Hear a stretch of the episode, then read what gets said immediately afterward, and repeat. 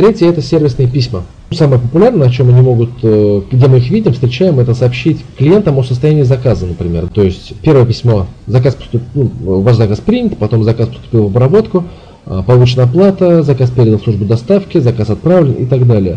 Где-то это в каких-то системах реализовано это в личном кабинете, но вообще, когда приходит э, сообщение клиенту да, на e-mail адрес, тот же Озон.ру, они делают смс еще рассылку помимо e-mail, да, то есть когда э, заказ поменял статус, они отсылают тебе смс и это на самом деле очень удобно. Ты, например, в дороге едешь, и тебе приходит то, что ваш заказ поступил в э, самовывоза, например, можете приехать забрать, вот ваш номер заказа.